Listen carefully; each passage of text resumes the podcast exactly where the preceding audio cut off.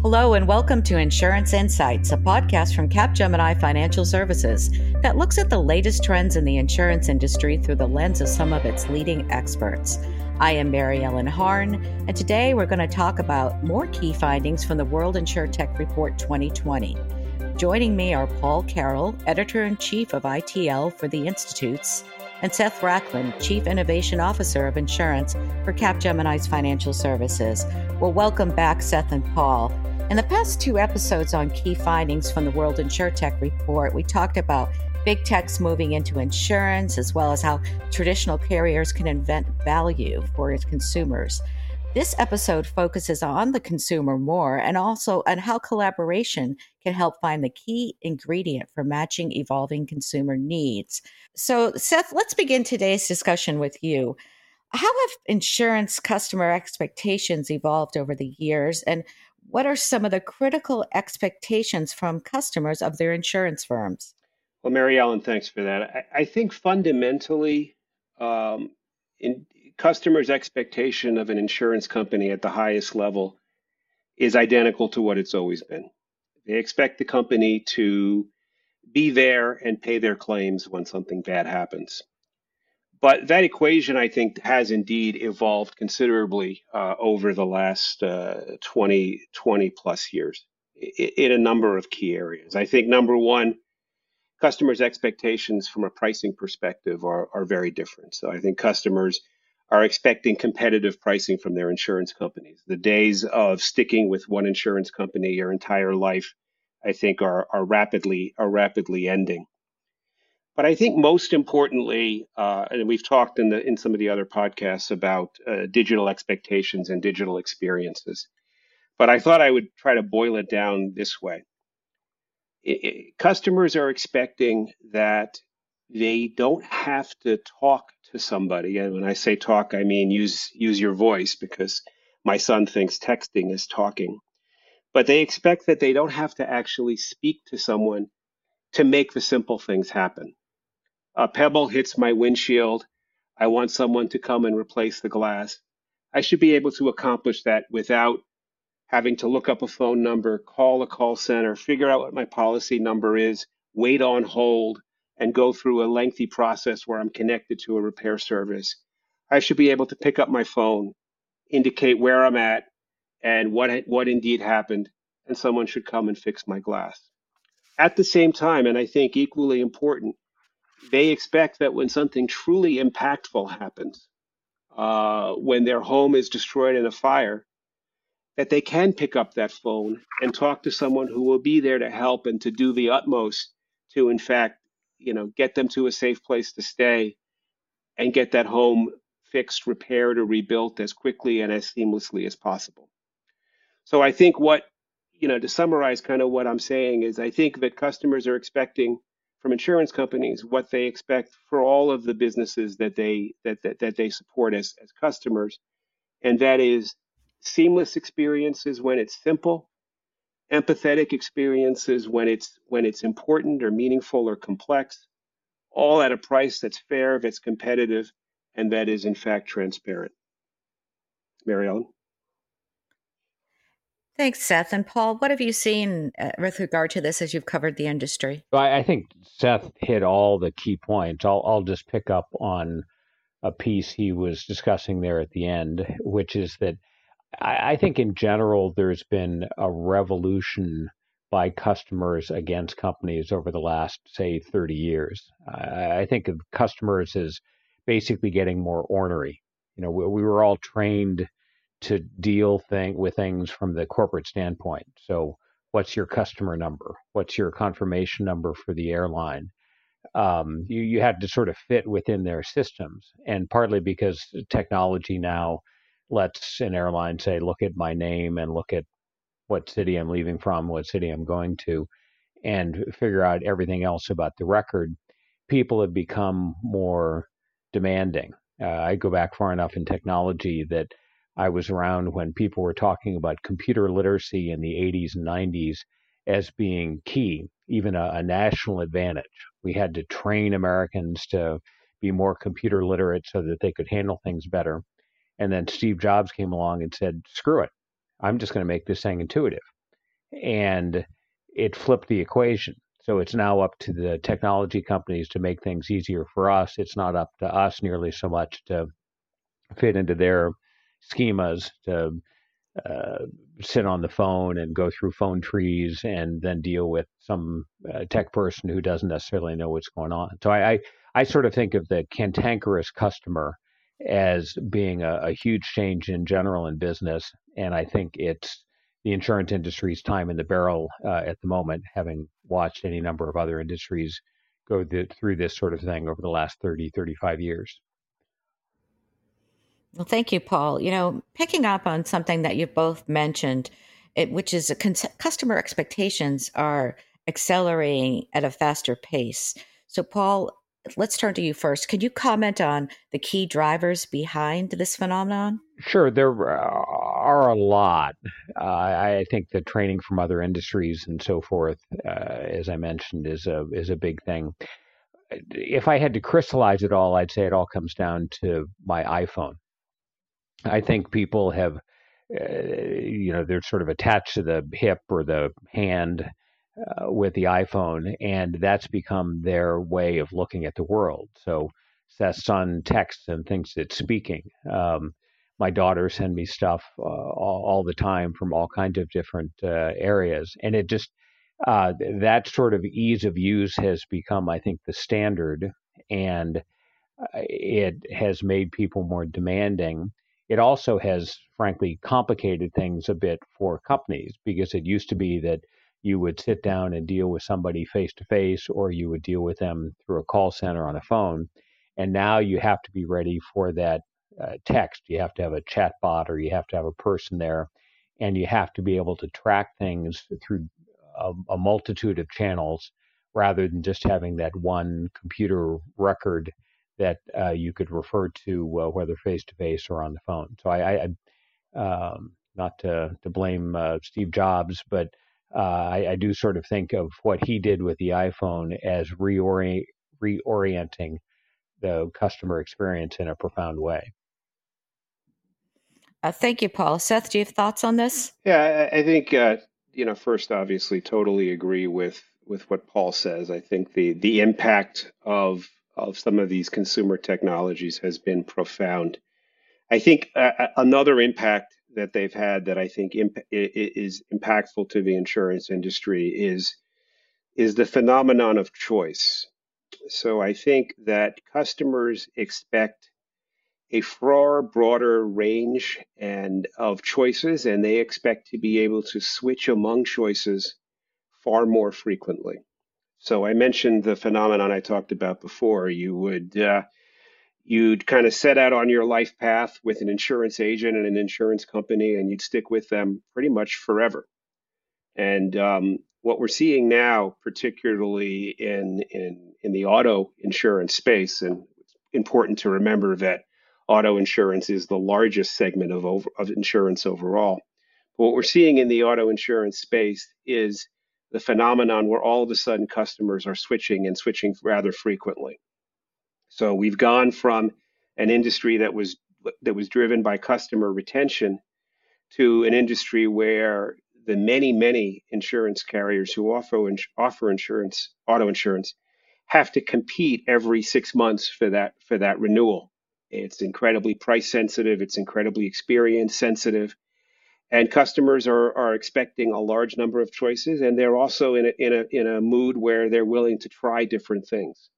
And so i think the the concept of experimentation and the concept of choice all of which was brought about by you know big techs which offer seemingly unlimited cho- choices whether it's the books i read or the tv shows i watch or the podcasts i listen to you know that that phenomenon of choice i think is having an enormous impact in terms of what the customer expects from the industry and the industry is racing to catch up.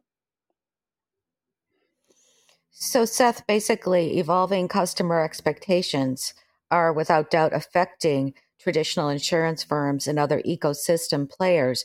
Uh, what what can they do about this? Well i think you know the key, the key is the key is a few things. You know number one you got to put the customer first and you got to put the customer first in everything you do. And that, and that's a shift in DNA You know, when I uh, I like to talk about how when I started in this business and uh, you know came into it, you know, from an advertising background, from a marketing background, I was always talking customer, and whenever I used the word customer in a meeting, people kind of looked at me. Because the word you were supposed to use was policyholder, the word you were supposed to use was claimant, the word you were supposed to use was insured, and frankly, none of these are particularly friendly words. So I think there's a cultural shift, and it, it, it's underway in a lot of places, but there's a fundamental cult- cultural shift to put the customer first, to imagine processes from a customer first uh, perspective, and to design them differently. It's not about what the insurance company needs to do to process a claim, it's about what the customer needs to do to get the restitution they deserve and to get and to get on with their lives. And I think I think I, I think you know we talk a lot about technology, but technology is only half of the equation. I think a lot of it is culture, and culture changes more slowly than tech.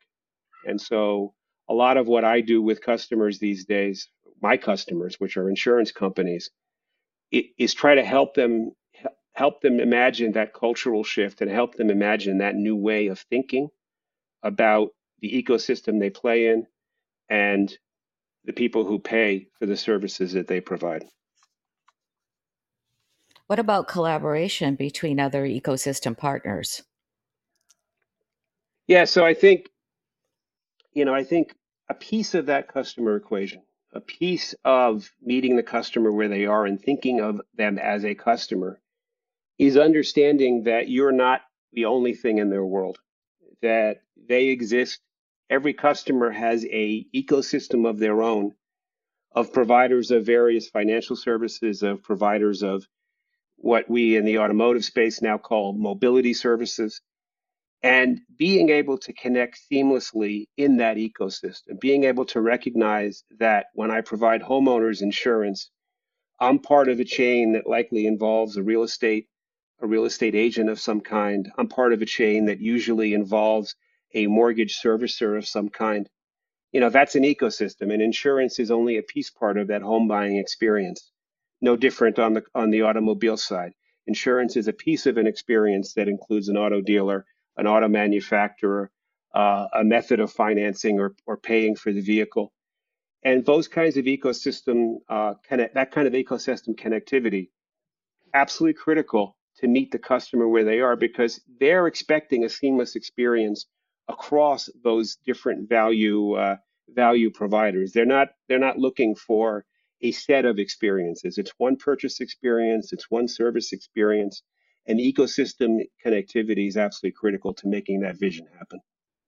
Thanks, Seth. Well, let's turn to Paul. Your thoughts on this? Well, I, I, feel like I just found a long lost brother. I feel like Seth and I were separated at birth or, or something. uh, I mean, hearing him him talk about the language, that's one of the first things that struck me about insurance. And through my weekly Six Things newsletter, I tend to about once a year beat people up about that because I don't want to be a policy number. I want to be a valued customer if I am filing a claim, I don't want you to send me an adjuster. I, I, don't want my loss claim adjusted. I want a customer service representative who's going to help me through the process. When, you know, Mary Ellen, if there's a big storm that hits Charleston where where you live and somebody files a claim, why is that referred to as a loss by the insurer? Why isn't that a payment to a longtime valued customer?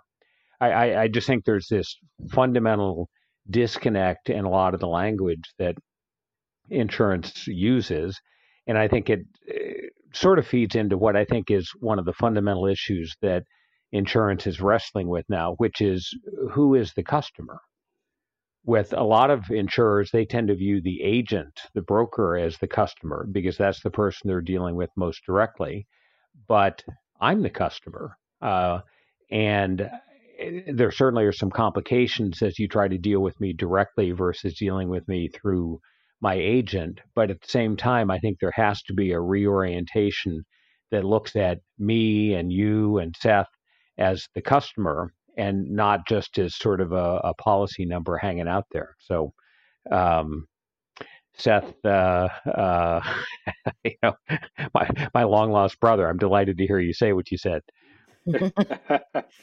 so so so let's just build out a little bit on the on collaboration and sort of you know taking up with you what you both said and and to, and sort of expanding a little bit on why seamless collaboration is so critical. So Paul, what should insurers do for seamless collaboration with industry players? Well, I had mentioned in an earlier podcast that I think the three most important letters are API, Application Programming Interface. So I think insurers need to really be defining what they do. Uh, the the first stage in a digitization process is just to make everything digital. You take pictures of everything, you make it so that you can uh, share things via computer rather than having to walk down the hall to hand somebody a file. but that's just the beginning. You know, having a picture of a piece of paper as a PDF doesn't really help you deal with that. You have to make all the information truly digital so that you can share it. Once you do that, then you start to rethink processes to some extent so that, um, say, instead of having a, an A to Z process for a claim, you, in the words of an old partner of mine, Jamie Yoder, who's now the president of Snapsheet, you make the claim the captain of the process. You sort of let the the claim sit there in the middle and reach out for the information it needs, whether from the the customer or from the agent, from the insurer or whomever. So I, I think there has to be some fundamental digitization that can happen first, and then once you get to that point, you can really define at each step of the process exactly what information it is that you need in what form and then you sort of put that out there. Uh, one of the biggest successes in financial services in recent years as a startup is Plaid, which is really nothing but uh, a middleware product that lets banks deal with my daughter's Venmo or PayPal or whatever. It just sorts out all the complexity in the middle. And and once you define that sort of uh, that interface, then you open up possibilities for all sorts of collaboration with partners and then uh, ultimately with the customer. Seth, do you have thoughts on this?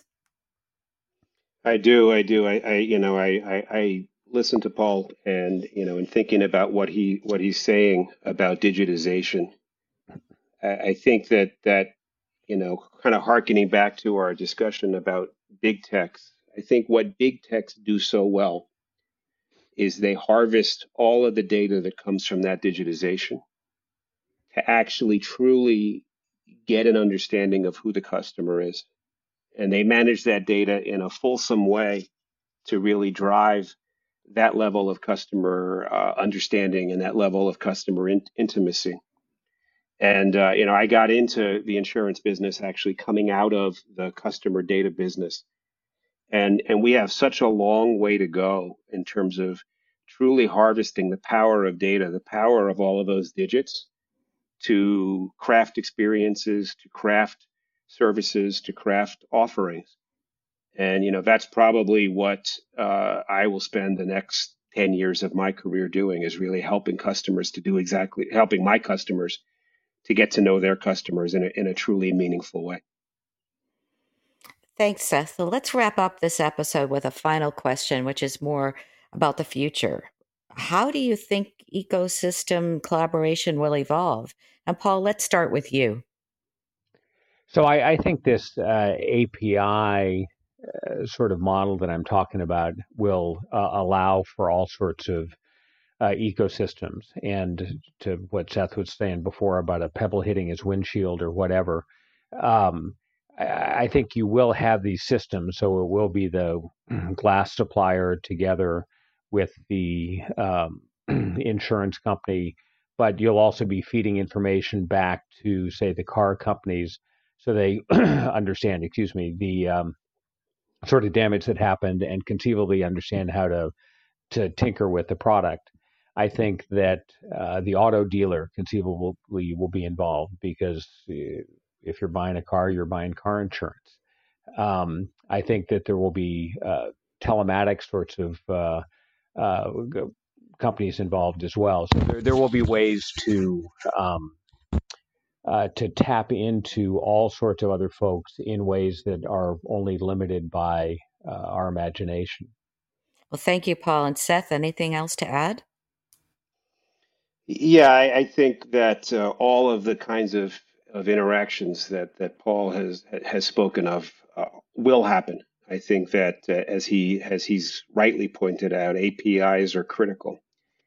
And I think because, you know, it seems that both Paul and I like to think about the words we use, uh, I think that collaboration will probably fade as we talk about the ecosystem because ca- collaboration is something we typically to do in a voluntary way. Collaboration is something we do, you know, because we choose to do it. And I think it, I think that these kinds of ecosystem connections evolve from something that's voluntary, something that's quote unquote well meaning, to something that's absolutely imperative.